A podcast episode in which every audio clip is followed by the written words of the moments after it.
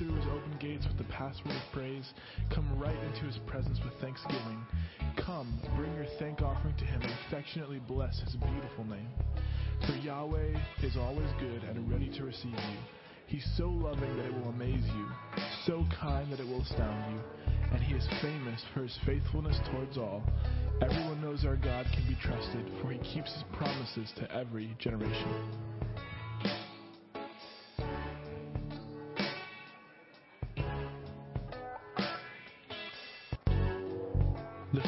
Great shout of joy to Yahweh. Go ahead and do it, everyone, everywhere. Worship Yahweh with gladness. Sing your way into his presence with joy. And realize what this really means. We have the privilege of worshiping Yahweh our God, for he is our creator and we belong to him. We are the people of his pleasure. You can pass through his open gates with the password of praise. Come right into his presence with thanksgiving. Come, bring your thank offering to him and affectionately bless his beautiful name. For Yahweh is always good and ready to receive you. He's so loving that it will amaze you, so kind that it will astound you, and he is famous for his faithfulness towards all. Everyone knows our God can be trusted, for he keeps his promises to every generation.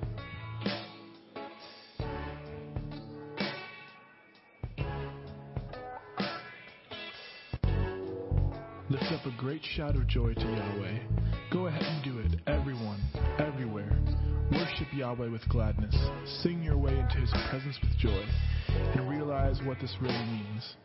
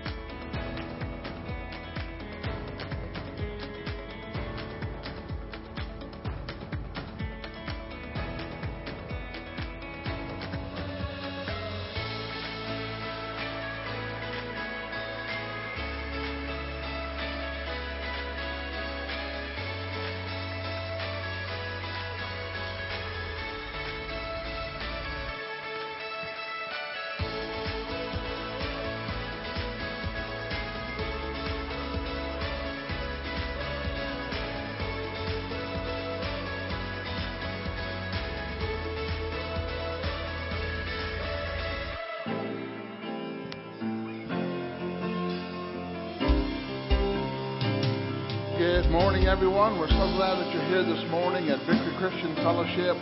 We're just excited about Jesus and the things that he's doing. So, Father, we give you thanks and praise for your goodness and your grace this morning.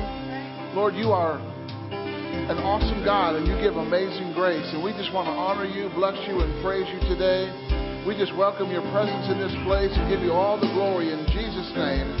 Amen. Let's worship the Lord together. Now let's stand together this morning. Are you ready to worship God?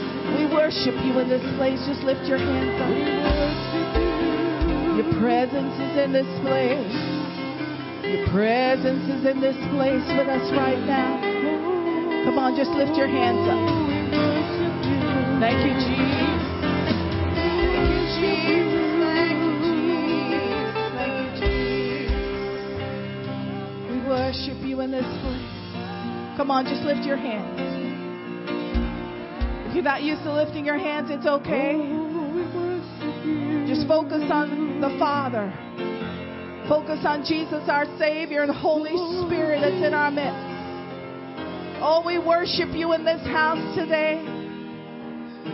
We thank you for the tangible presence of God that's here with us today. Our defender, our protector, the one who removes sin, the one who removes scars, the one who is love, the one that pours into us all.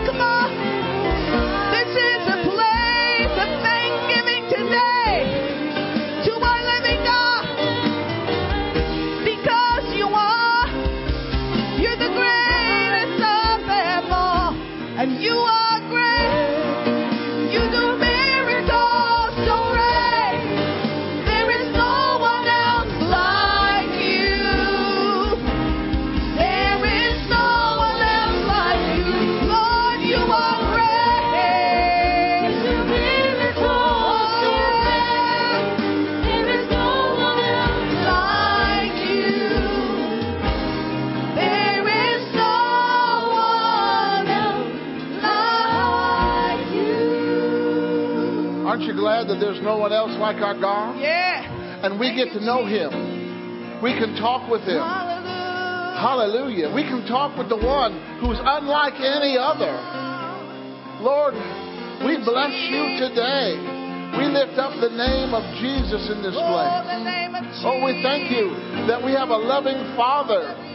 We thank you, Lord, that you gave us your Holy Spirit, and He's here with us, Lord. We bless the name of Jesus. Oh, we bless you, Father God. Your name is great. We lift up your glorious and wonderful name, the name that is exalted above every other name. We thank you, Lord, for your love and your faithfulness. Thank you for your kindness and your forgiveness. Thank you for your compassion. Thank you for dying on the cross, living a perfect life, and rising from the dead. Oh, glory, glory to God. Glory to God. Glory to God. Hallelujah, Lord. We thank you and we welcome you here. Thank you for speaking to us. Siato ki a shania, ki a ka shei o kota ke he, o ne he, ki a ko shanea kaka, o ne he ki a naha shehe. For I am your light and your life, says the Lord. In me and me alone you stand complete. For in me you live and move and have your being. For I have given life to you, and I have called you to a new life, a deeper life, and an eternal life. So live the life that I've called you to. Hallelujah. Thank you, Lord. Thank you, Lord. Thank you, Lord. Amen. Well, you may have your seats. Thank you, Signature Worship Team. We are so glad that you're here. And if you're visiting with us, we say welcome. And if you're watching us online at any time, either now or live, thank you for watching. Glory to God. You're in a good place today. And we have an incredible God who does great things. He makes the ordinary extraordinary. He puts the extra in your ordinary. Amen. Hallelujah. Well, one of the things we like to do here at VCF is to speak the word, and we emphasize a subject every quarter. We want to invite you to join us as we make our confession uh, based on the word of God. Let's make our confession. God, has blessed us with every spiritual blessing in the heavenly realms in Christ. God the Father selected us as His own before the foundation of the world. He desires for us to be holy, consecrated, set apart for Him, and blameless in His sight. The Lord revealed to us the mystery of His will, according to His good pleasure, which He purposed in Christ. In Christ we have received an inheritance, having been chosen according to His divine purpose, who works everything in agreement with the counsel and design of His will. When we heard the true gospel, the good news of our salvation, and believed in Jesus, we were sealed with God's Holy Spirit and protected by Him. God made us alive together with Christ. By His grace, we are saved from God's judgment. At Victory, our vision is to reach out beyond our walls with the message of salvation, hope, and inheritance. To proclaim the uncompromising Word of God, to build a strong body of believers, and to encourage relationships in a loving atmosphere. We activate God's Word to go into all the world and preach the gospel to every creature. At Victory Christian Fellowship, we are inheriting God's promises and experiencing their benefits. Amen. Amen. Good morning. It's good to see each one of you here today. You are beautiful and handsome. It's good to be in the house of the Lord together. Amen. Today, Pastor Doug leaves for his India trip. We praise the Lord that he's willing to go, he's prepared to go, and his expenses have been paid for. So we are grateful that together. We are all going to India with him. He's just doing the legwork. Ah, hey, talking about school, he's going to be teaching several classes at Bible colleges in India. He gets to preach in his bare feet. So, like, we're going back to school. What do you think about that? Pretty. You can think about that while you're in school. Pastor Doug's the teacher in his bare feet. You know that. I think that's pretty awesome. That's called freedom.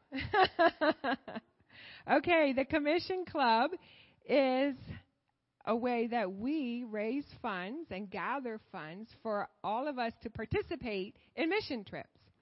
So our goal always is to have the funds before the trips are planned. So keep on blessing our Commission Club Mission Trip Travel Fund.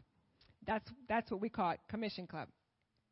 And then a reminder that in November it's called a VCF crusade in the country of Liberia. That Pastor Doug and Gabe, your son, right? And Steve Hoffman, who's been here several times, they're going to go there and it's a it's called a crusade because it involves food and pastors and training and that in that kind of element. So that's exciting. That's a new country that we haven't been to. So we're going to plant our feet and and the seed of God's word in that country. We are changing the world right here from VCF. We are. Yes. And then our uh, VCF signature worship team is going to the city of Lebanon, just down the road. this Friday, September 1st, to minister at Dr. Ben Lim's, um, what do they call it? Awaken the Harvest.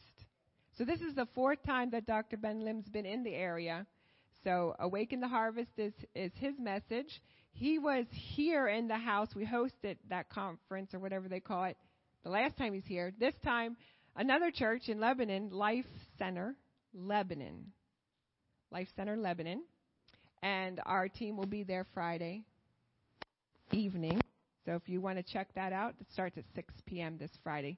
And and I said September 1st.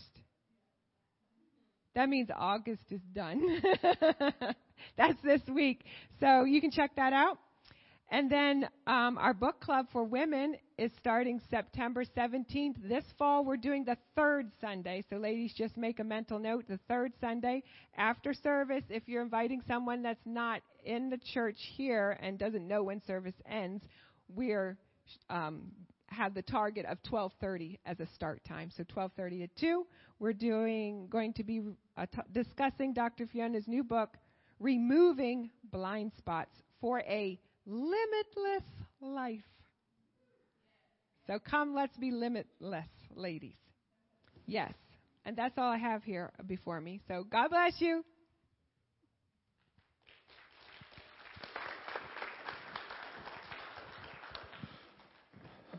Amen.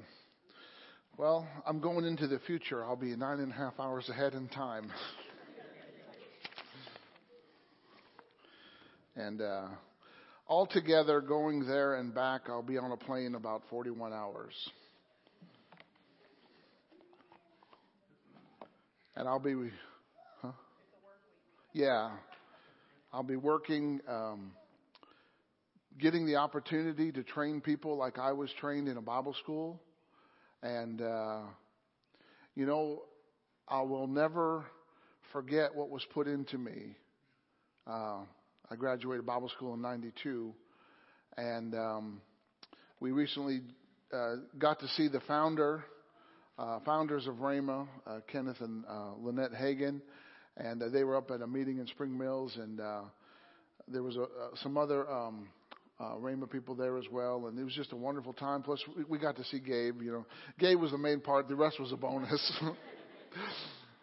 but uh, you know, God is good, and um, Rhema currently has uh, 290 schools in 56 nations, and uh, they've graduated over 110,000 people worldwide. And if all the schools are in session at one time, they would have like 22,000 students in session all over the world. But not all the schools uh, meet at the same time. And uh, where I'm going, uh, they get a two year course in six months. So they do two full courses a week. So they do 42 modules in, I think it's like 21 weeks or whatever like that, something like that. So it's intense.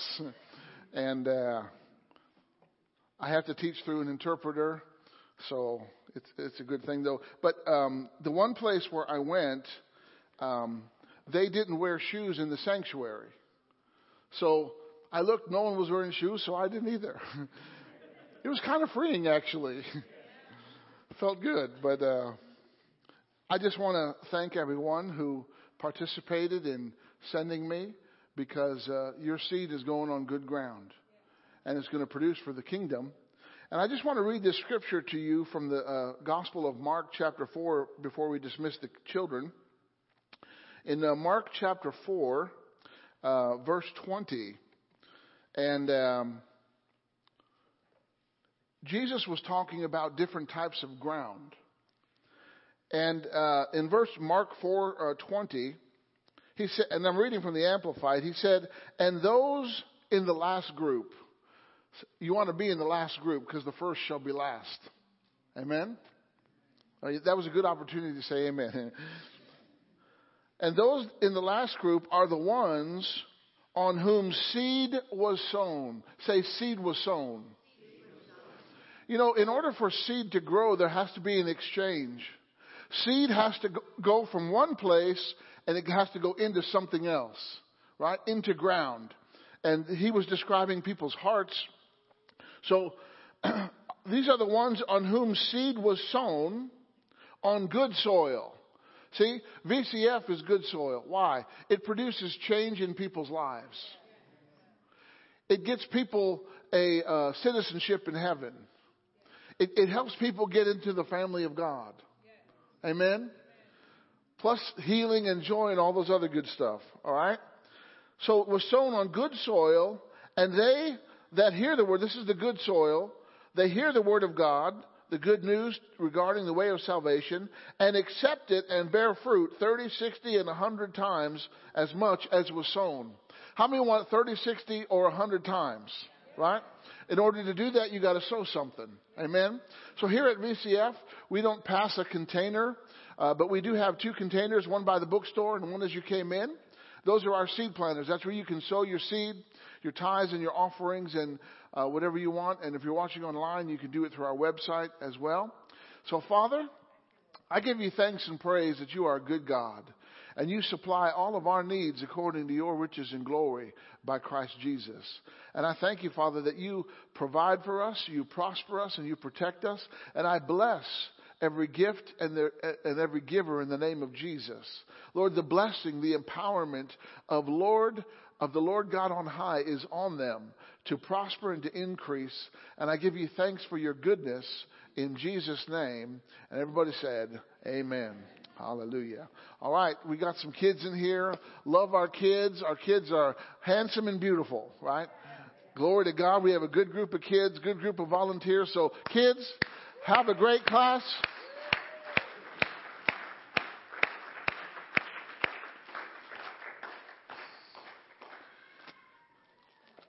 We like to cheer as we send the kids out to let them know that church is exciting. Hallelujah. I'm glad that church is exciting. Anything that's alive should be exciting. If church isn't exciting, then maybe it's dead or it's the frozen chosen. One. Hallelujah. Well, the Lord uh, laid something awesome on my heart today. It's a very uh, small principle, but it's an extremely powerful principle to help you in your life. And um, everybody say, do the right thing. I want to talk to you today about doing the right thing. All right? And, uh, you know, in order to do what's right, I, I put in a crazy world. Do you think we're living in a crazy world, right? There's some crazy things happening uh, in our day, but in the midst of craziness, we can still do what's right. Right? Did you know that you can do as you can do right or wrong equally? You, you, there are equal opportunities. In any situation that you face, you could do wrong or you could do right. And guess what? You have the choice. Amen? So, in order to do what's right in a crazy world, you've got to know what's right. Right? You know, because if you don't know what's right, then you can't implement what's right. So there is only one person, God. And there's only one standard, the Bible, that can define what's right. No other source can adequately or effectively define what's right. God is righteous. That's part of his nature. That's part of his character. And his word is the constitution of righteousness. Right? It describes how we should treat people right. How we should have right attitudes. Right? You're going to hear right a lot. But don't worry, if you're left handed, you won't be left out.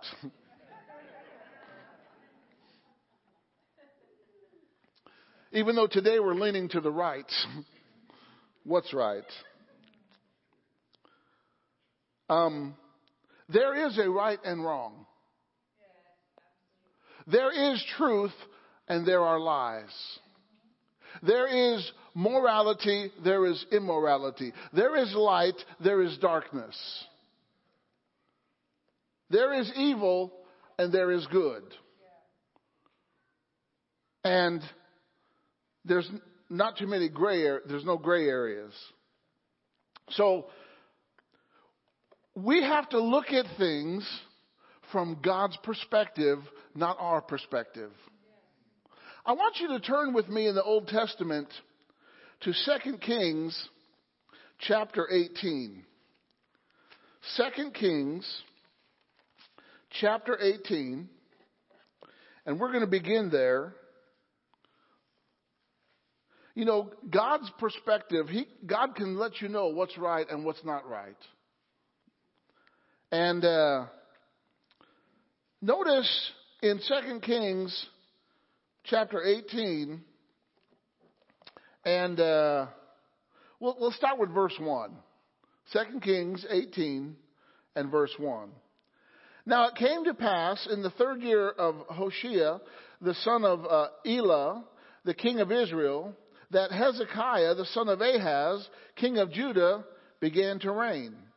He was 25 years old when he became king. And he reigned 29 years in Jerusalem. His mother's name was uh, Abi, the daughter of Zechariah. Now notice this phrase in verse 3. He did that which was right in his own sight. No?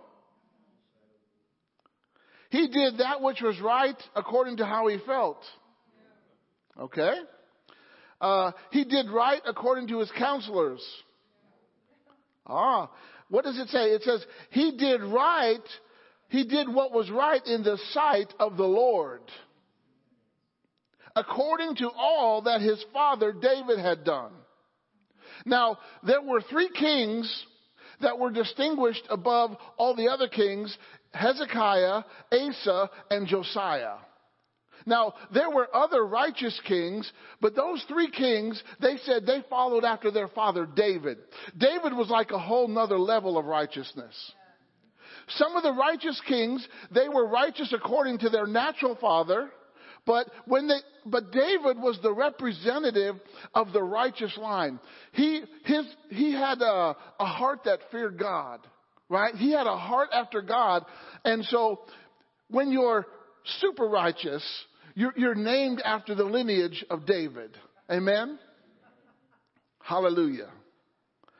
But he did what was right according to the Lord's sight. What does the Lord look at when he thinks about what's right? He looks at truth, right? He's the way, the truth, and the life. He looks at holiness, right? He looks at purity. So when, when we're doing things right, how would God look at this situation? How would God view this situation? Remember back uh, a few years ago it was popular, WWJD, what would Jesus do? Right? That just helps us to get his perspective on our situation, right? We don't we don't be good or bad depending on the situation. We, we are good based on a standard that's been established. Amen? God established the standard, and Hezekiah, when he became king, you know, a king has influence. A king can make rules. And when a king makes a rule, it affects the nation. Right? When a king is a fool, the people have to put up with the mess. No comment on that. I have thoughts running through my mind. But you know, the Bible says when the righteous rule, the people rejoice. So when a ruler makes good rules that help the people, people get excited, people, but when a ruler makes stupid rules and implements stupid policies, we have to bear the burden of that. Right? So kings, especially, have to do what's right in God's sight. And guess what? We are all kings and priests. Say, I'm a king and a priest. Yeah, Revelation tells us that we are kings and priests according to God. We have the authority and we have the connection with God. Amen? So, let's read on here. Okay? This is just kind of like a, uh, an eagle eyed view of what he did that was right. Okay? Verse 4 He removed the high places those were places where people worshiped idols. Ask yourself this question Do I have any idols in my life? Well, what's an idol? Something that has a greater priority and greater time and a greater investment than God. If it, if it, if it would take the place of God, it's an idol. Like if, if God, if God had uh, something to do and, and this thing that you love so much that has something to do and there was a conflict and you go with this thing, then that thing's an idol. Ooh. You're stepping on my toes. That's okay. We got steel toe boots. Okay, so he removed the high places. He broke the sacred pillars. Listen, you gotta break your connection with worshiping something that's not God. You gotta break things that God's not involved in. Now, I'm not saying don't enjoy life. God wants you to have an abundant, full, uh, wonderful life. But keep God's things God things and your things your things, and don't don't uh, compromise the two. That means sometimes when you're faced with a choice, God's things are your thing. Oh, hmm, what am I going to do? Do what's right in His sight. Do what's right in His sight. Okay? All right? He, he, uh, he cut down the wooden images. He broke in pieces the bronze serpent that Moses had made, for until those days the children of Israel burned incense to it and called it uh, Nehushtan. They were worshiping the serpent on the pole. God never meant for that to be worshiped. He meant for that to be delivered from the serpent's bites.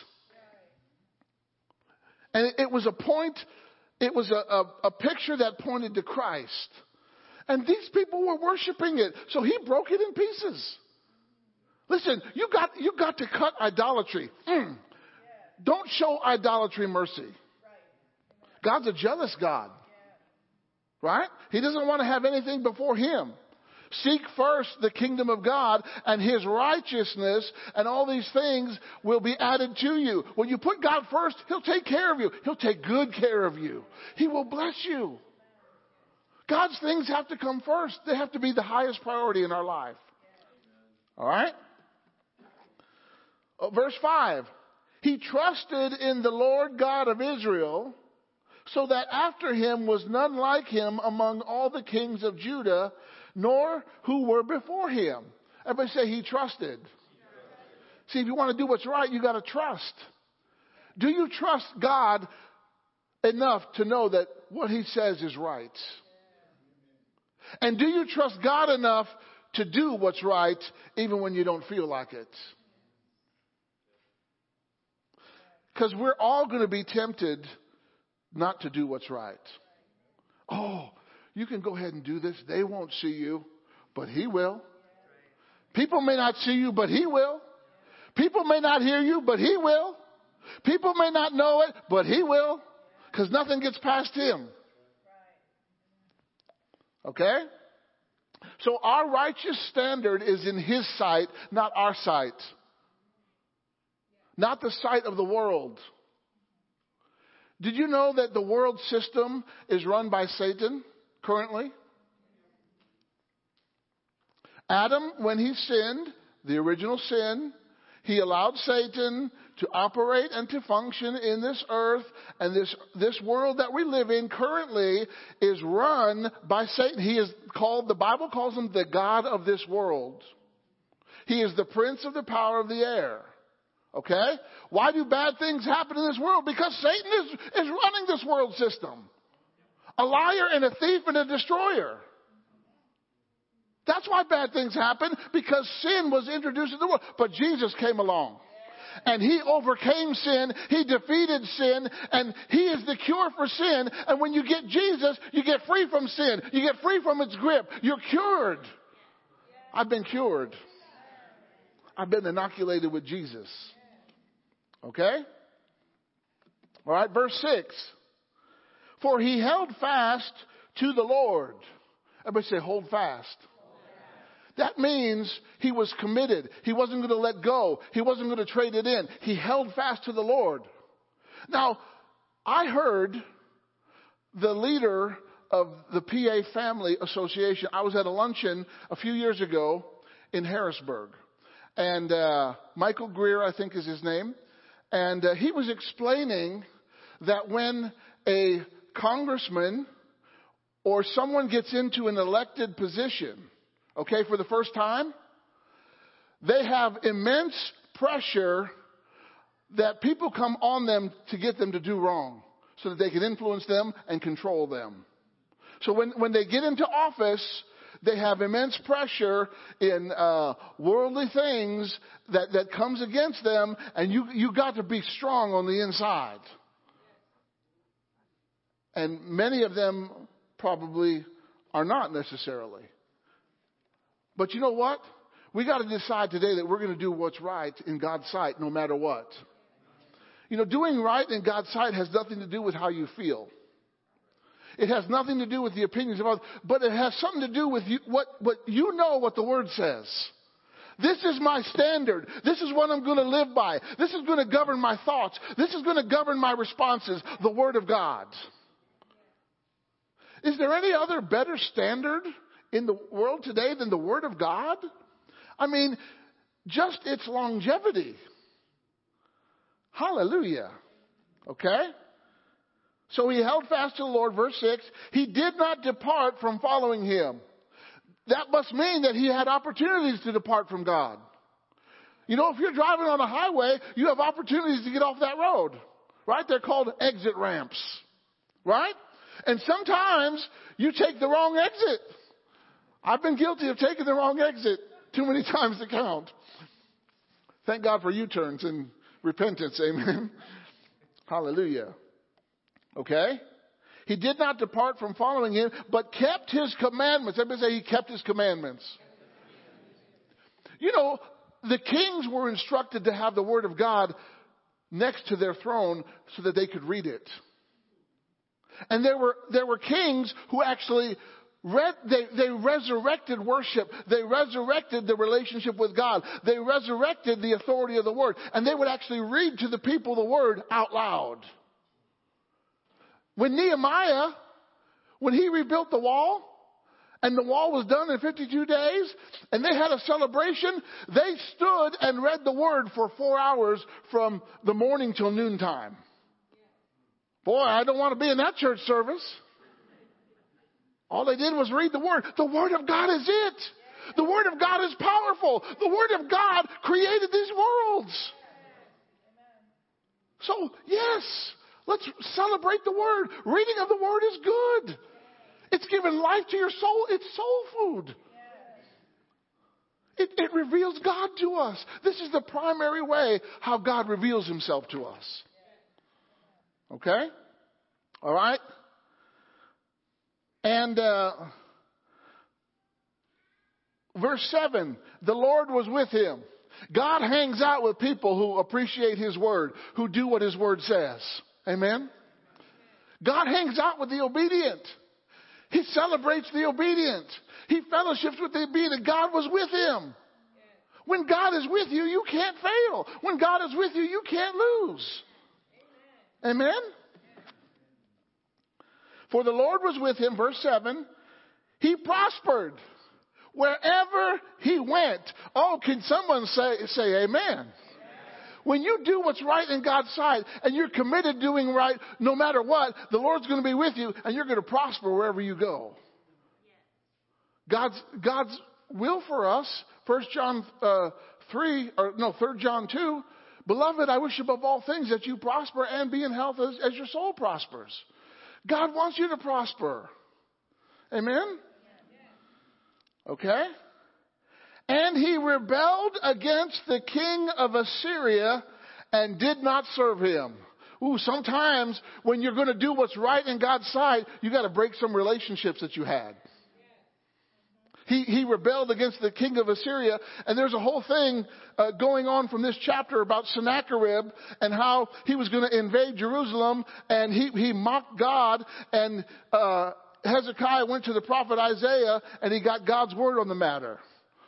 How many know that when you do what's right in God's sight, you will have challenges, but those challenges won't amount to anything? Just because you do right doesn't mean that you're free from attack. As a matter of fact, you become a target for the enemy when you do what's right in God's sight. Because he doesn't want you to succeed in doing right. He'll try to stop it. But when the devil attacks, you keep doing right, God will deliver you and God will whoop his little behind. Like he already did. Amen? So, And the same is said about Asa and Josiah.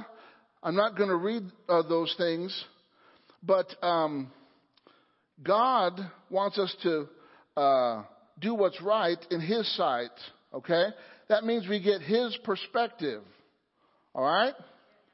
Now, there are those people that want to do their own thing. Did you know that God is, God will allow you to do your will. He'll allow you to do your own thing. Look at Proverbs 16:25 for just a minute.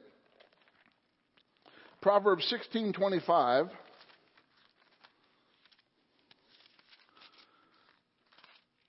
If you don't want to do what's right in God's sight, then whose standard are you living by? Feelings. Nothing more than feelings. You know how many times feelings change in a day? If you're following your feelings, man, that's a wild ride. That'll make your head spin. How about if you're seeking to please people?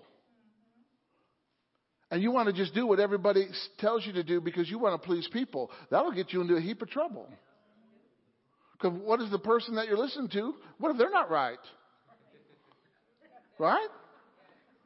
You know, Jesus said to the Pharisees, blind leaders lead the blind. He said, You're both going to fall into a ditch. How did I get into this ditch? You were following blind people. oh. Jesus said that. All right, Proverbs 16:25. There is a way that seems right to a man. I want you to notice there's no consultation with God, there's no looking to God, there's no standard, but it seems right to a man. But in the end, but its end is the way of death. Everybody say death. There's one author of life, his name is Jesus. He's not the author of death, right? So when you follow Jesus, he'll lead you to life, not death. Okay? Go to Proverbs 21 verse 2. This is just the other side of the coin. I'm giving you a glimpse of the tails. Hallelujah. Because we're the head, not the tail. So we're on the other side of the coin. Amen? Hallelujah. All right, Proverbs 21 verse 2. Every way of a man is right in his own eyes, but the Lord weighs the hearts. Oh. See, we can act like we're doing right, but God knows the inside scoop. You know, when God wanted a king, uh, the people actually wanted a king, right? We want to be like other nations. We want to be like everybody else. Do you remember uh, if you grew up in a home like I did and uh, you wanted to go somewhere and your parents didn't let you go and you were complaining, well, well, so and so's going and, and they're going. And they said, if they're going to jump off a bridge, would you jump off a bridge? How many ever got that advice growing up, right? Yeah. See, the Lord weighs the hearts. So even if we act like, anyway, uh, so Israel wanted to be, they wanted a king, right? God wanted to be their king. It wasn't God's will for Israel to have a king. But they, they cried and they complained. And you know, God's just like any other parent. When you complain enough, you'll give in sometimes, right? I've given in sometimes just to stop the complaining. so, uh, they were looking for a king, and uh, you know the Bible says God looks to the heart, not to the outward appearance. He wasn't looking to the one that had the biggest muscles or the strongest person. He was looking to the heart of who had a heart after God, and that's when he found the second King David, right? Remember, Jesse was sent to. I mean, uh, Samuel was sent to Jesse's house. Jesse had eight sons. He said, I'm going to have dinner with you. He brought seven sons in and left the eighth son out. Right? And, and Samuel's going down, you know, he sees these, he sees his brothers, you know, big, muscular, tall, strong, handsome. Nope, nope, nope, nope. Uh, don't you have any other sons? Oh yeah, there's someone else out with the sheep. My question is, why wasn't even David invited to the dinner? I don't know. The Bible doesn't tell us. So David comes in. The Lord says, that's it. That's him. Why? He had a heart. He had a heart. See, God looks to you, you, doing right in God's sight has to come from your heart. All right? Okay? So, uh, some people's actions may be praised, but they may be hypocritical because they have the wrong motive for what they're doing. Did you know that the Pharisees did things publicly because they wanted the public praise? They didn't care if they were pleasing God, they just wanted the, the people's praise. You know, sometimes you can do things just to get people's praise, but you're pleasing the wrong person. Right? Okay? So, uh, go with me to Joshua chapter 1. Joshua chapter 1. Did you know that doing the Word of God is a key to success?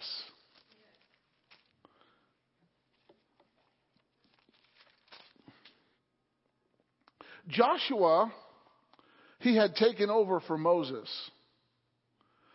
You know, I mean, the Bible is just incredible. Moses died, right? And they mourned his death and, and everything.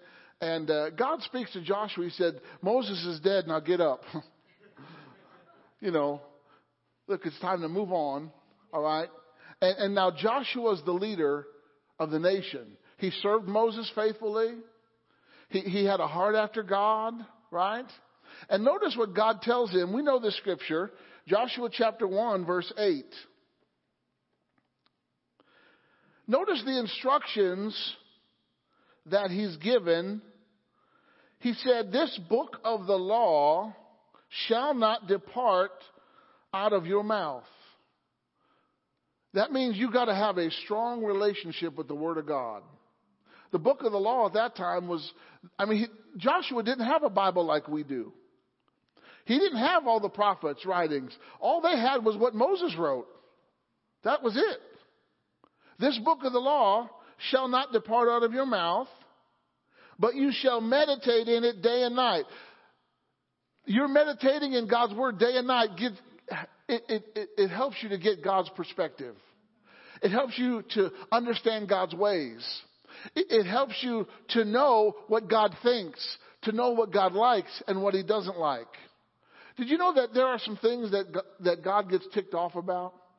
Proverbs 6 says there are six things that the Lord hates. Seven, I like to say it this way, really tick him off.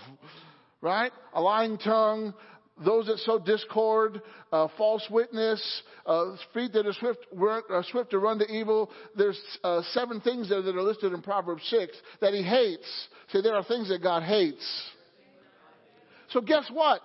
If God hates something and you're doing it, guess what? He's not going to like you doing it.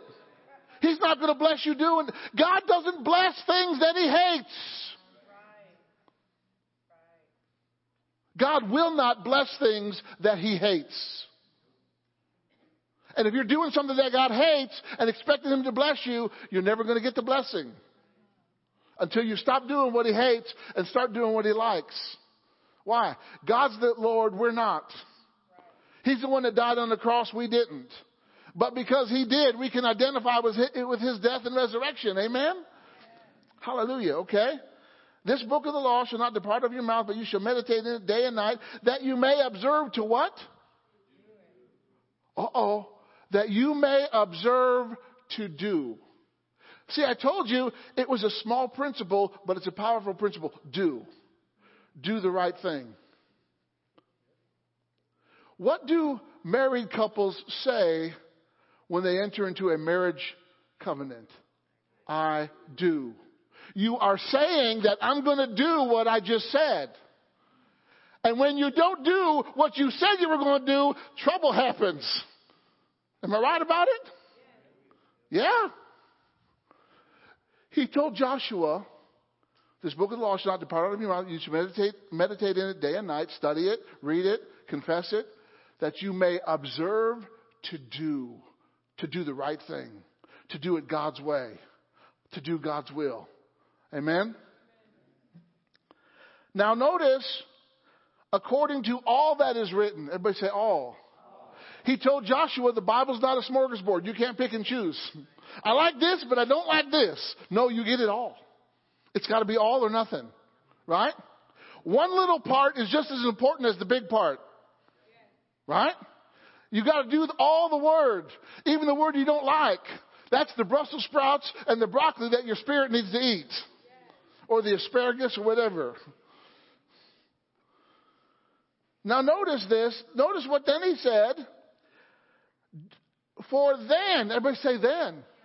This is after you're speaking the word, after you're studying the word, after you're observing it to do it, then you will make your way prosperous and you will have good success. Doing God's word is the key to success. What was Joshua assigned to do? He was assigned to take over the promised land that was given, and he was assigned to distribute the inheritance to the Israelites. He was going to need success. When you're, when you're going to go up against kings, you're going to need success, right? God gave Joshua the key to his success. Meditate the word, speak the word, do the word, then you'll have, you'll make your way prosperous and you'll have good success. You got to be a doer. Say, I'm a doer. All right? Go to Deuteronomy 29. Deuteronomy 29, Joshua's neighbor. And look at this. Hallelujah. Deuteronomy 29 and verse 9. Glory to God. All, all the Lord gave me for this message was the title, Do the Right Thing. And then I had to do the legwork. I had to do, I had to do the right thing. There you go. All right. Um, Deuteronomy 29 9. Here's what it says. Therefore, keep the words of this covenant and what? Everybody say, do them.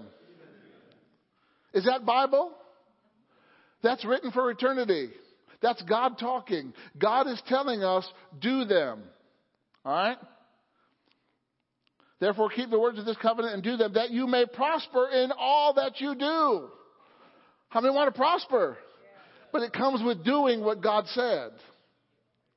You know, um, I know that God has a plan for every person that He has created. And when I was a young man, I knew that God had a plan, but I didn't know what that plan was. So I took some time and I went on a lot of prayer walks. I'd actually go to work, leave my car there, and walk home because I, I, I, was close enough where I could do it. It was like several blocks. And I would, I would, this was my prayer. I said, Lord, whatever you want me to do, I'll do. Wherever you want me to go, I'll go. Whatever you want me to be, I'll be. I had no preconceived ideas. I didn't tell God what I thought He should make me. I didn't tell God where I thought He should send me. Send me to the Bahamas, you know. And so I prayed that prayer. And I prayed that prayer, and then God spoke. And you know what? He told me something to do. He said, Go to Rhema. At that point, I'd already told God, I'll do what you tell me to do. So the next thing is, okay, this is what I'm telling you. So then I asked, he told me, then now what? Now I got to do it. I got to fill out the application. I've got to go. So I did. I, I got an application. I started filling it out. I sent it away. And I said, Lord, I said, now I know that I heard your voice. I would just like for you to confirm what you're telling me. Okay? I already took action to do it. All right? Now I'm asking the Lord to confirm it. So I visited a friend of mine and the church that I was attending at that time, they started several other churches and they had a church 20 miles away. And so my friend lived there and he went to that church. So I was visiting him, spent the night there and went to church in the morning. And I'm in a church that I had never been with people that I didn't know. And this person came up, I went up for prayer. It just so happened the pastor was preaching on peace that day. And I went up for prayer, and I'm standing in the line, and someone who I'd never met before, he comes up to me just like this. He tilts his head and he points and he says, You look like you're a candidate for Rhema. And when he said that, I busted out laughing. Why? I heard God's voice. And God gave me an instruction, and I was starting to fulfill that, and I did what God said for me to do. I didn't say, God, why do I need to go there? I didn't need to know why. I just need to know where I needed to go. God said go. My responsibility is to go, to do what He said to do. That's what it, that's how easy it is. Love your neighbor as yourself. Oh, that neighbor, I, I get ticked off at that neighbor. That, love your neighbor as yourself. I don't want to, but you got to, because he said it. give and it shall be given. I don't want to give. But God said give. You ought to do what the word says do in giving. There's no argument. God said give, give. God said give a tithe, you give a tithe.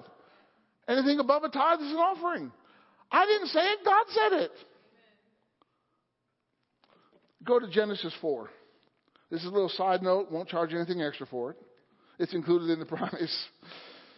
Hallelujah. I'm leaving for three weeks, so I'm good. Dr. Fiona will take care of anything. Hallelujah. I'm just, it's okay to have fun, right? Christians were not made into sourpusses. They were made into joy containers. And that joy was meant to let out, not to contain. That joy was meant to share and to spread, not to keep to yourself.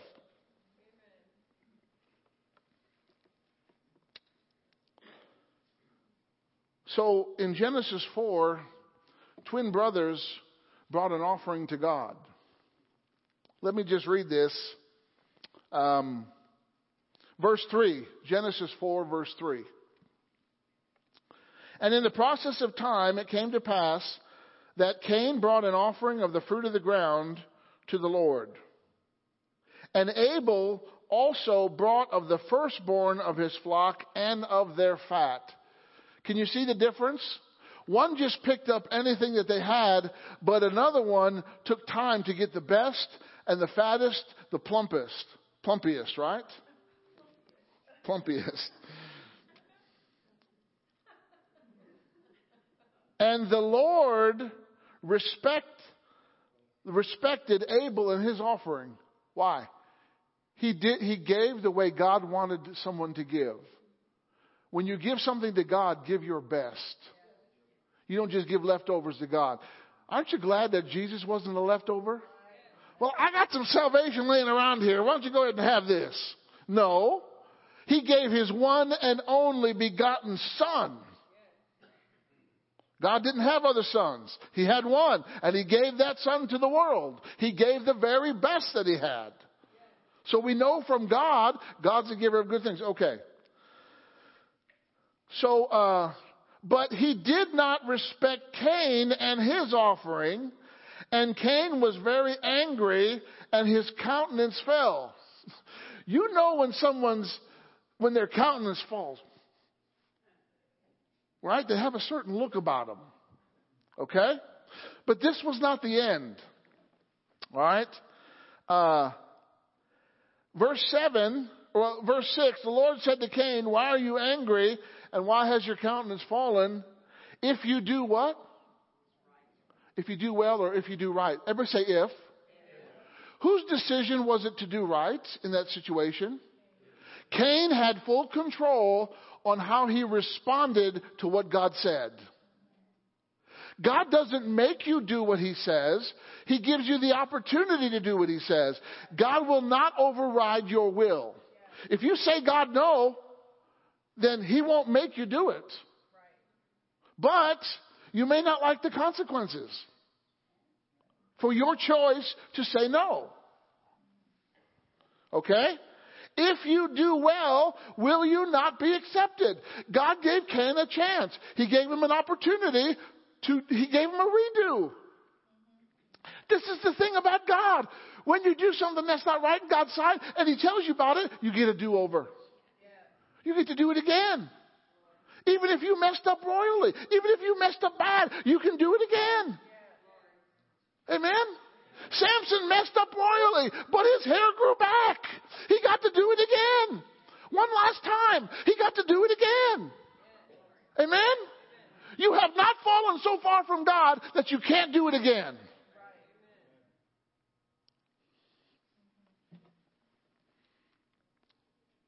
He said, but if not, see, God lays it out both sides. If you do well, you'll be accepted. But if you don't do well, sin lies at the door and it's, uh, sin is crouching at the door and its desires for you, but you should rule over it. So that was the, that was the choice that Cain had. Do what's right, you'll be accepted, but if not, there's consequences for your rejection and doing it another way other than God's way. Right? And how many know Cain did, Cain rejected the opportunity and he went and talked with his brother and killed his brother. He couldn't get over the anger and the rage and the bitterness and the rejection that he experienced, and so he took it out on Abel and killed him. All right. Go to the book of James, chapter 1. James, chapter 1. He's a neighbor to Hebrews. James likes to hang out with the coffee maker. Hallelujah. James chapter 1 verse 19. James 1:19. So then, my beloved brethren, you know, God thinks every time he thinks of you, he thinks of his beloved. He said, "Let every man be swift to hear, slow to speak, and slow to wrath."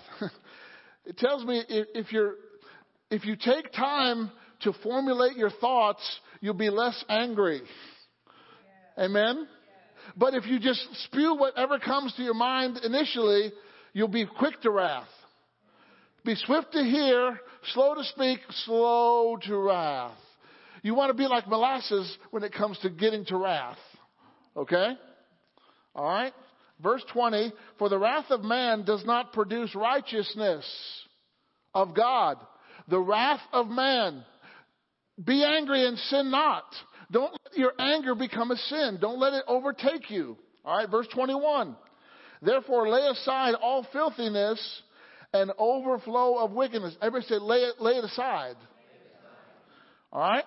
And receive with meekness the implanted word which is able to save your soul. You got to lay filthiness aside and receive the word. You got to receive something different, okay? Verse 22. But be doers. You can't just receive it, you got to do it. But be doers of the word, not hearers only, deceiving yourselves. Who is the deceiver? The devil's the deceiver. But if you don't do what you hear, you're deceiving yourself. You take the devil's job. Which is worse, to be deceived by the devil or to be self deceived? Because if you're self deceived, you've got nobody to blame. The devil made me do it. No, you did it.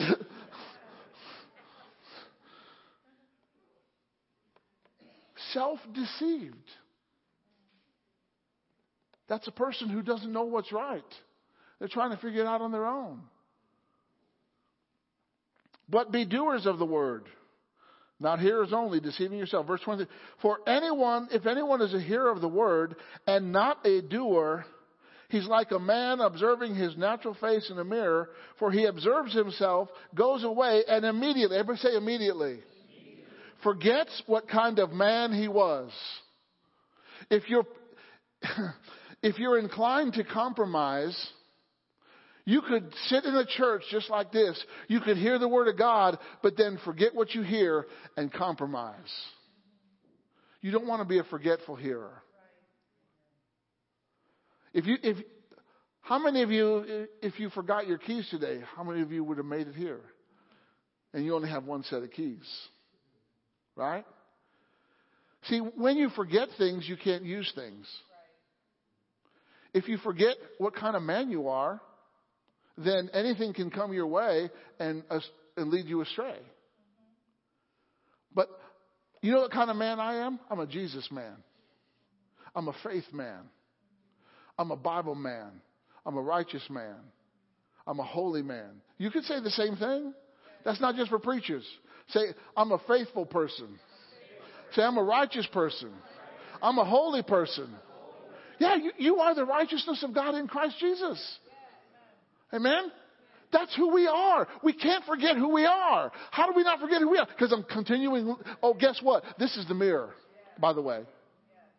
Because we want to reflect Jesus, not ourselves. We want to be conformed to His image, not someone else's image. All right? For he observes himself uh, and goes away, verse 24, and immediately forgets what kind of man he was. Verse 25, but he who looks into the perfect law of liberty, isn't that what he told Joshua? Observe to do. You got to look into the perfect, the perfect law of liberty. This is the perfect book of freedom. The perfect law of liberty. Perfect book of freedom right here. You can be freer than you ever imagined by this book. And you know what? At this church, we do things by the book. Not the book of legalism, but the book of the Word of God. We don't do it based on man's idea or man's program. We do it by the Spirit of God. Amen? Like I said, I didn't know what I was going to preach. And I'm asking God, what do you want to say? What do you want to say? And then He shows me what He wants to say. I said, okay. Then I, then, then I say what He says. Because if I'm not saying what He's saying, then it's just vain. There's no power there. But if I'm saying what He's saying, then it's going to the heart. But he who looks to the perfect law of liberty and continues in it. Everybody say continue. Notice you can't just look, oh yeah, I looked at the Bible 20 years ago. Have you looked again? No. Then you're not continuing. You're discontinuing. You know, if you sign up for a membership and they, your membership has been discontinued, that means you're no longer a member. That means you don't have access to the benefits. You've been discontinued continues in it and is not a forgetful, uh, not forgetful here, but a doer of the work. Say a doer of the work. This one will be blessed in what he does. Only doers are blessed. Hearers have to combine hearing and doing to be blessed. Oh, I, I came to VCF and I heard a great message. I'm blessed. No, you're only halfway there. What are you doing with what you heard? Then you're blessed. Only the doers are blessed. You could be a hearer and a hearer and a hearer. Oh, I'm a hearer. I'm a hearer. I'm a hearer. I'm a hearer. But when you do it, then you become a hero. If you don't do it, you're a hearer. But if you do it, you become a hero. that just came to me right then. Because I wrote a book about heroes. Hallelujah. Okay. All right, let's look at another one. Small principle, doer, big impact on your life. All right? Uh, go to um, Matthew chapter 7. Now, let me define the word doer. James says, be a doer. What's a doer? A doer is a maker, a poet. Praise God. When I was a rapper, I was a doer. I was a poet.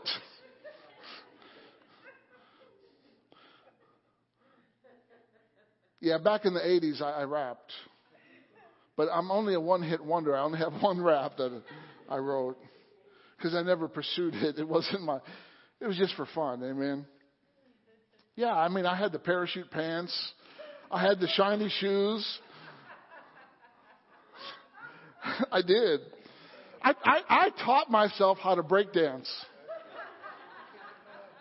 There were back in the 80s. There were these movies called Breakin' and Beat Street. I watched those things. I went to uh, the, the, the VHS, right? I played that VHS about 15 times until I could learn some of the moves. I taught myself how to break dance.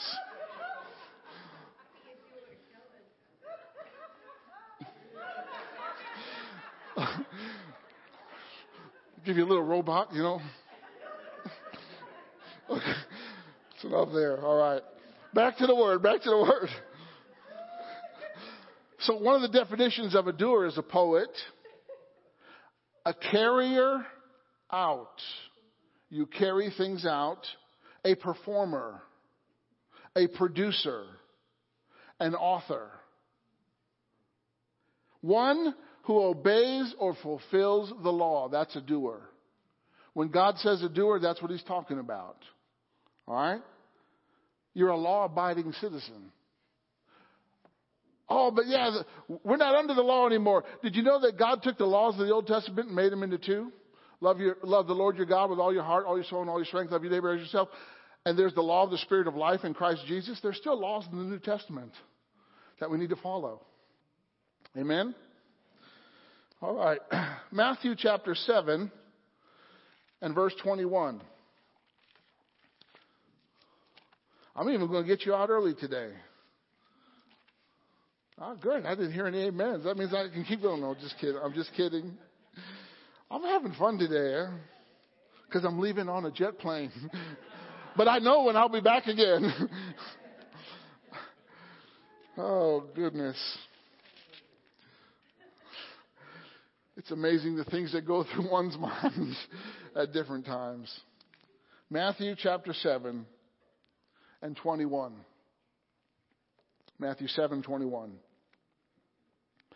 Not everyone who says to me, Lord, Lord. Not everyone who confesses, Lord. Notice, now this is Jesus talking here. Does Jesus know what he's talking about? Yes, he's the absolute truth. Not everyone who says to me, Lord, Lord, shall enter the kingdom of heaven. How do you enter the kingdom of heaven? Is it just by saying? Or how, how do you enter? By believing and saying. Notice he doesn't, he, he, he's not talking about believing. All right? Not everyone who says to me, Lord, Lord, shall enter the kingdom of heaven, but he who what? Does the will of who? My Father where? Isn't it awesome how we can do God's will who's in heaven here on earth? We can have heaven on earth. How do we have heaven on earth? Do what God says. Whenever He says it. Amen? That means throughout your day, you got to be listening to what He's saying. It doesn't matter if you're working or retired, you got to be listening to what God's saying. Why? He has a greater perspective on things than you do. He knows the end before the beginning. He knows how your day is going to work out. But we got to listen to him so that we can do what he wants us to do at any given moment. Say, I'm a ready and willing listener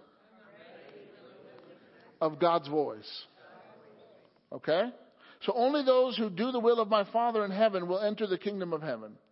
Many will say to me in that day, Lord, Lord, have we not prophesied in your name, cast out demons in your name, and done many wonders in your name, then I will declare them, I never knew you. Depart from me, you worker of iniquity. Did you know that in this church, we believe in casting out devils? We believe in prophesying. We believe in the gifts of the Holy Spirit. And you could come and you could be part of that. Oh, I went to church today and I heard uh, tongues and interpretation. But do you know the Lord? Do you have a personal relationship with Him? Do you talk with Him? Is He close to you? Or is He like a distant cousin you've never met? You've got to have a relationship with the Lord. How do we have a relationship with the Lord? Right here. The book and conversation with Him face to face, one on one. Amen? All right? Hallelujah. Uh, go to uh, 1 John chapter 2. 1 John chapter 2. And look at verse 16. 1 John chapter 2 and verse 16.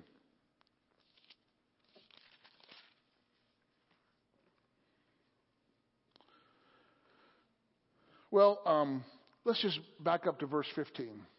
1 John 2:15. Do not love the world or the things in the world. Is he talking about people? No, because God loved the world, right? He's talking about the, the way the world does things. He's talking about uh, what the world values.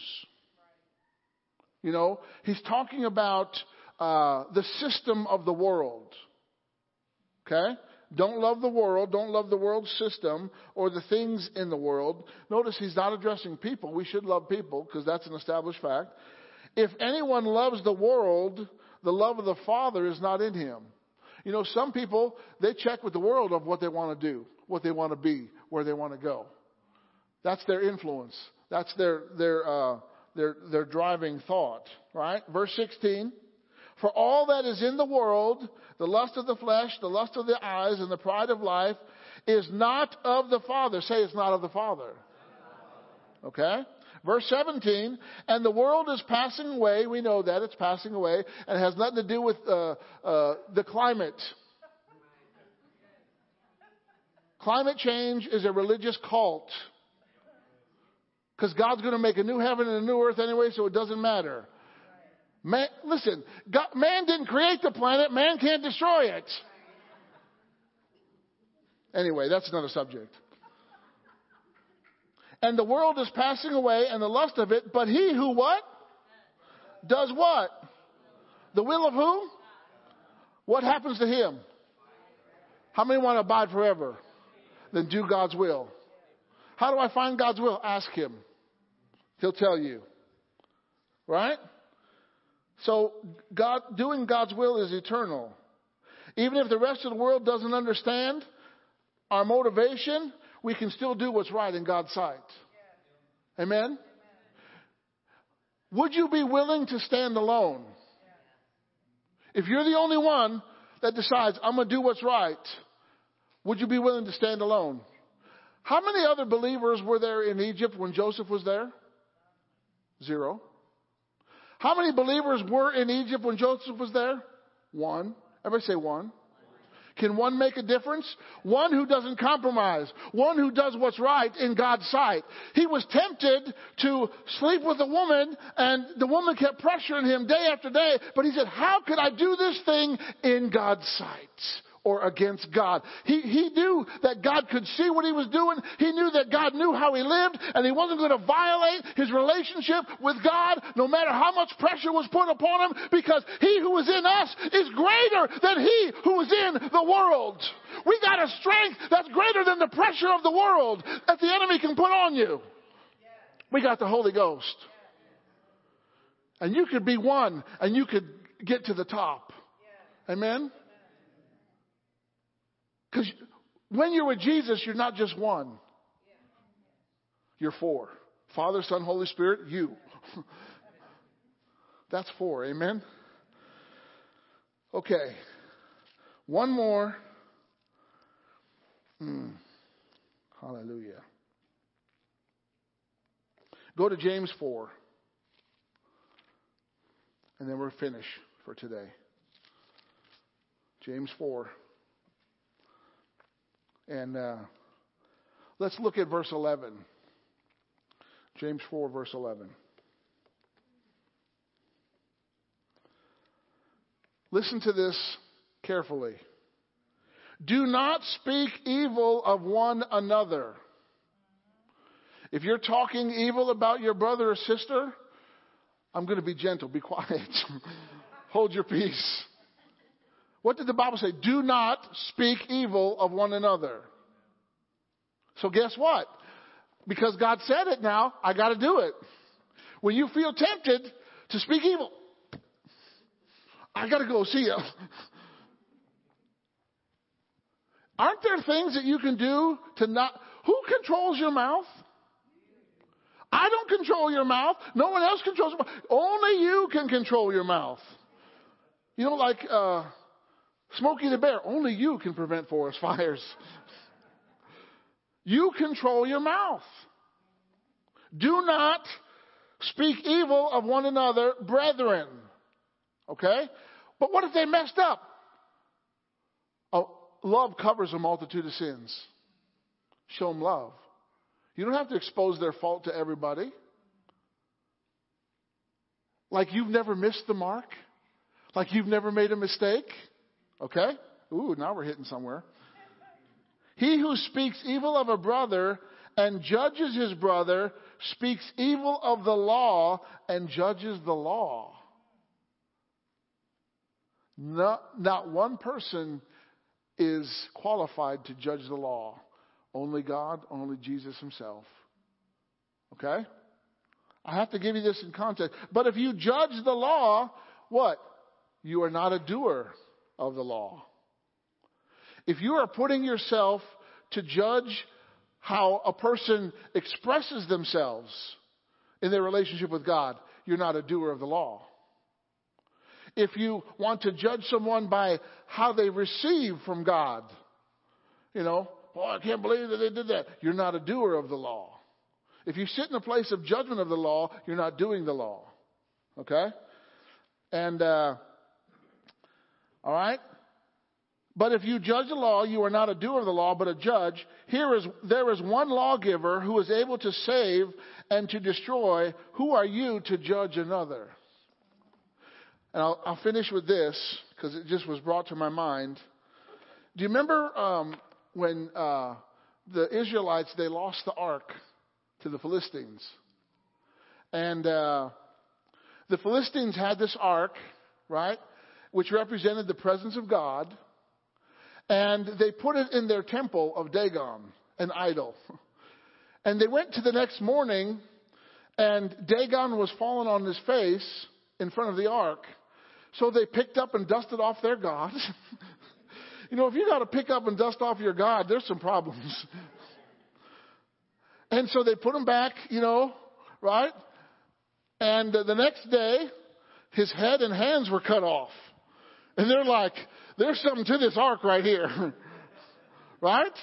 Poor little Dagon couldn't defend himself. He can't speak either, can't walk either. You gotta prop him up. Which is worse, you worshiping that or that idol? Let me just prop up my God so I get a different God. Get a real God. Amen. One who talks and walks and has life. His name is Jesus. So they said, we got to get rid of this ark. Right? We can't have it here. And uh, so they, two, they took two young calves that were still milking, they were still nursing on their mama cow right? And they tied these two cows uh, who were still nursing to this cart, and they put uh, the ark in there. They put offering of, of gold. Uh, what was it? Uh, tumors and rats. You know, yeah, because that's that's what happened. The plague came into the Philistines, tumors and rats. And uh, anyway, so they, they offered that. They, and the cows were, were lowing as they go. They were going moo moo because you know they're still milking on their mama, and they're now they're tied to this cart. So they take this cart, right? It gets back to the Philistines. I mean, it gets back to Israel, and uh, it's uh, so David. He, first of all, he does the religious way of bringing in the ark, right? First of all, he puts the ark on a cart. Number one, wrong, say that's wrong. Because the Bible says the ark was supposed to be carried on the shoulders of the Kohathites. It was never ever to be transported in a cart. It was to be carried. How many know when you don't do what God says, negative consequences occur? So, they were bringing the ark back on a cart. David had all this pomp and circumstance, right? All dressed in royal apparel. And, and everybody's going, yes and amen. You know when you get your religious voice, right? And the, the cart started to fall. I mean, the ark started to fall off the cart, and someone reached out to, to so it wouldn't tip over, and they were zapped and dropped dead right there. Because no one could touch the ark they had to carry it on poles. Even the high priest couldn't touch the ark. He would go in there once a year on the Day of Atonement and make an offering, but the, you just couldn't touch it. Why? That's what God said. Just do what's right in His sight. So David was upset that this person died. And he's bringing in the ark. Then they leave the ark in Obed Edom's house. Right? And Obed Edom He's getting blessed because he's got the presence of God in his house. Something about letting the presence of God come in your house. It brings blessing. It brings good things. And it was there for several months. And David, he, find, he repented about doing things his way, how he thought they should be done. And now he's going to bring the ark God's way. Say amen, David. Now you're getting a clue, right? So he brings the ark in, they're carrying it on the shoulders, and every thousand steps, David takes a moment. He's offering sacrifices. He's praising God. He gets so excited. He starts dancing, jumping around, spinning around wildly. Well, he's dressed in a one piece garment, and when you dance like that, that garment flies out. Right? So David, I mean, he's just worshiping God. Because David was, he was an electric guitarist. I mean, he, you know, he, he'd be out there watching the sheep playing, playing on that harp or whatever. You know, he was jamming. Oh, by the way, this is just a side note. If, if you like rock music, I found a scripture. They said, uh, uh, the, the prophet asked for the music to play wildly. I, I went to Pastor Nelson because, you know, we're both Stryper fans. I said, Pastor Nelson, we got a scripture for what we do. Hallelujah. anyway, that's just a little side note. So, so David, man, he's there dancing before the Lord. Presence of God is moving. And his wife, Michal, which was Saul's daughter, she's sitting in the palace watching David worship. And so they get to the ark where, where David made a tent for it, you know, where he brought it back to Jerusalem or whatever. And uh, so he goes to his wife. And he's like, hey, honey, we got the ark in. No one died. Praise God. And, and she's got this look on her face. And David said, What's up? She said, How dare the king worship that way? She's judging the way he worshiped. She put herself in, she's not even grateful that she, he's praising God. I mean, if you got a guy that praises God, you ought to be excited about it. Amen? So she judges David's worship. What happens? She becomes barren the rest of her days because she put herself in a position to judge someone else's relationship with God. Sometimes we have wild things happen here. People laugh, people fall down, but, you know, when you come in contact with the power, you don't know what's going to happen. But don't criticize what someone have, how, how someone else responds. You just take care of you. Yeah. Amen? Because if you're judging the law, you're not doing the law. So if, so if you're, if you're judging someone else's response, how come you're not responding? How come you're not yielding? You're looking at the wrong thing. You need to yield to God. Close your eyes if you have to, right? Just look up, amen? But, but don't judge another person and how they respond to God. But we need to be doers of the word. Amen? That's the key to success. That's the key to an abundant life. It's simple, but it's profound. It's small, but it has a great impact on your life. Be a doer of the word. Do what is right in His sight. How many are committed to doing what's right? In His sight. Amen?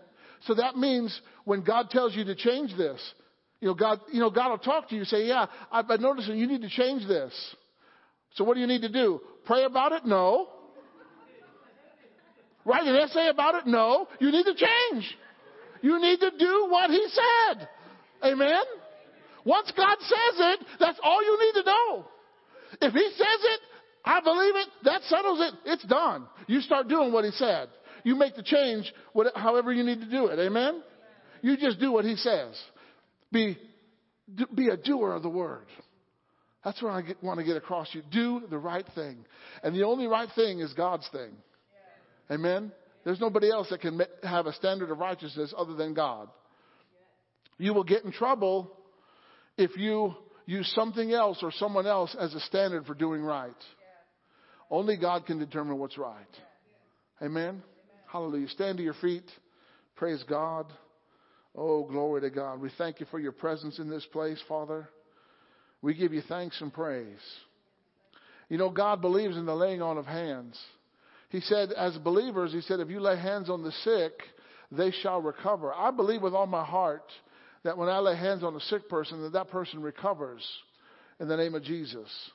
Maybe you're here today and you just need to um, come a little closer to Jesus.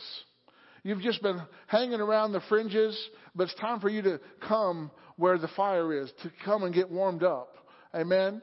And if you need to draw closer to Jesus, that's an opportunity for you today to come. If you need to be healed in your body today, that's an opportunity for you to come and receive from God.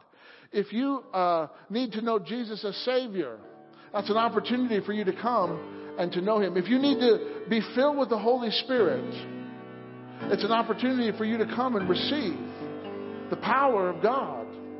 Amen? So if you need to be healed, if you need to uh, come closer to Jesus, if you need to be filled with the Holy Spirit, uh, or anything else that I said, just come right now in the name of Jesus. I believe that God's power is here. He's working and He's moving. Hallelujah. I communicated what He told me to say, and then He does the heavy lifting. He does the heavy lifting. You need to be healed, filled with the Holy Spirit, closer to God just come and we'll pray for you.